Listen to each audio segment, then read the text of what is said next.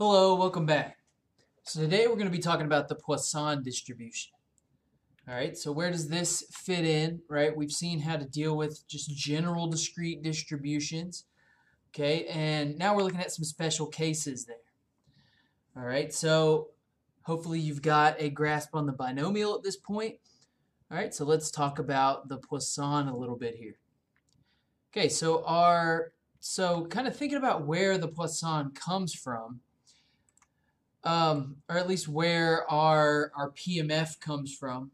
Okay, so if we if we've got a grasp on the binomial and we know that the expected value of a binomial random variable is n times p. So if I do a process long enough, if I observe a binomial process long enough, right, things should converge to that mean or that expected value of n times p.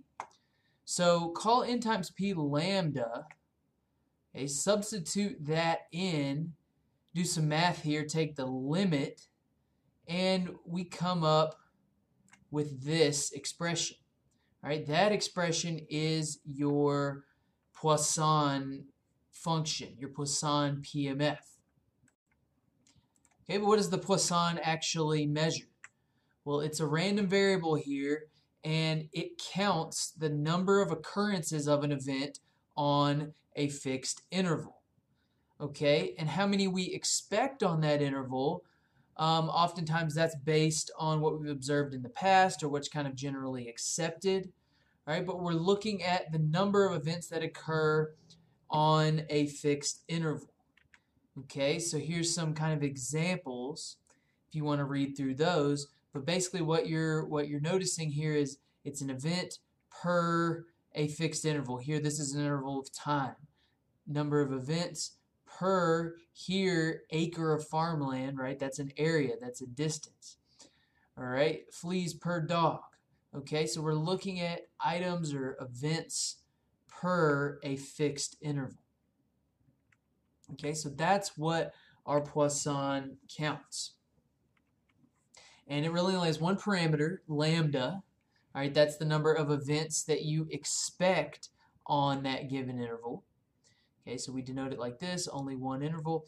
And its measures, all right, its mean is lambda, right? Because remember, lambda is how many events we expect to occur on that interval. So it's the same thing as, as our mean. Mu and lambda are the same. And also, interestingly enough, your variance of a Poisson is also lambda. All right, we've seen this um, PMF before. We've seen this by this Poisson probability function, and we already know a little bit about where it comes from. Now notice here with the Poisson random variable, okay, if we have, if we're looking at occurrences on a fixed interval, think about what values x could take on. All right, you could have zero occurrences of an event on an interval. That's possible.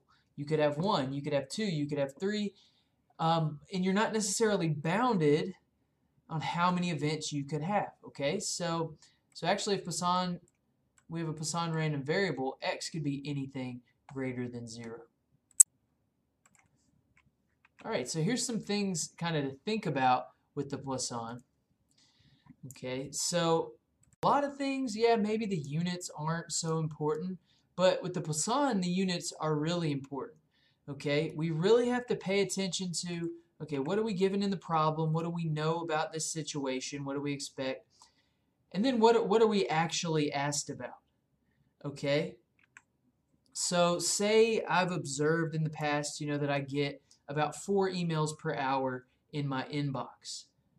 But what if the question that I was asked said, okay, how many emails do I expect in the next two hours? Well, if I expect four emails per hour, if I were to try to solve a problem with two hours, Okay, if I expect 4 in 1 hour, then that means I expect 8 in 2 hours. All right, simple enough, but we need to make sure we're adjusting lambda to match the interval that we're being asked about. All right, what if my question is about how many do I expect in the next half hour, the next 30 minutes? Well, if I expect 4 in an hour, I expect 2 in a half hour. How many would I expect in the next minute? 4 per hour means 4 sixtieths or 1 15th of an email per minute. Now that doesn't make a whole lot of sense because obviously we couldn't get 1 15th of an email. All right, but we still have to treat it like that. We still have to adjust our lambda, adjust our expected value to the interval that we're asked about. So the last thing we want to do here, let's just clarify kind of the binomial versus the Poisson. Where, where do we use which one? Okay, so our Poisson, remember what it counts. We have a fixed interval.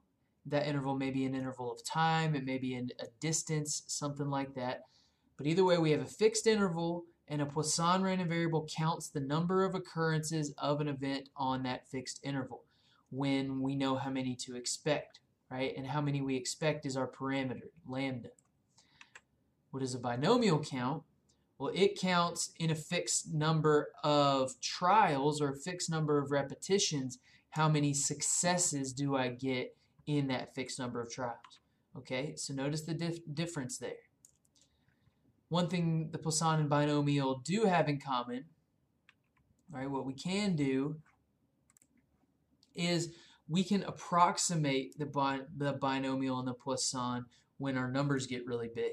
Okay, so both of these PMFs had factorials going on in them. Um, factorials can get really big really quick. So if our numbers, our number of trials get really, really big in this case, right, we can use the normal distribution to approximate these. So we'll see that in the future as well. All right, but that's the basics of the Poisson distribution.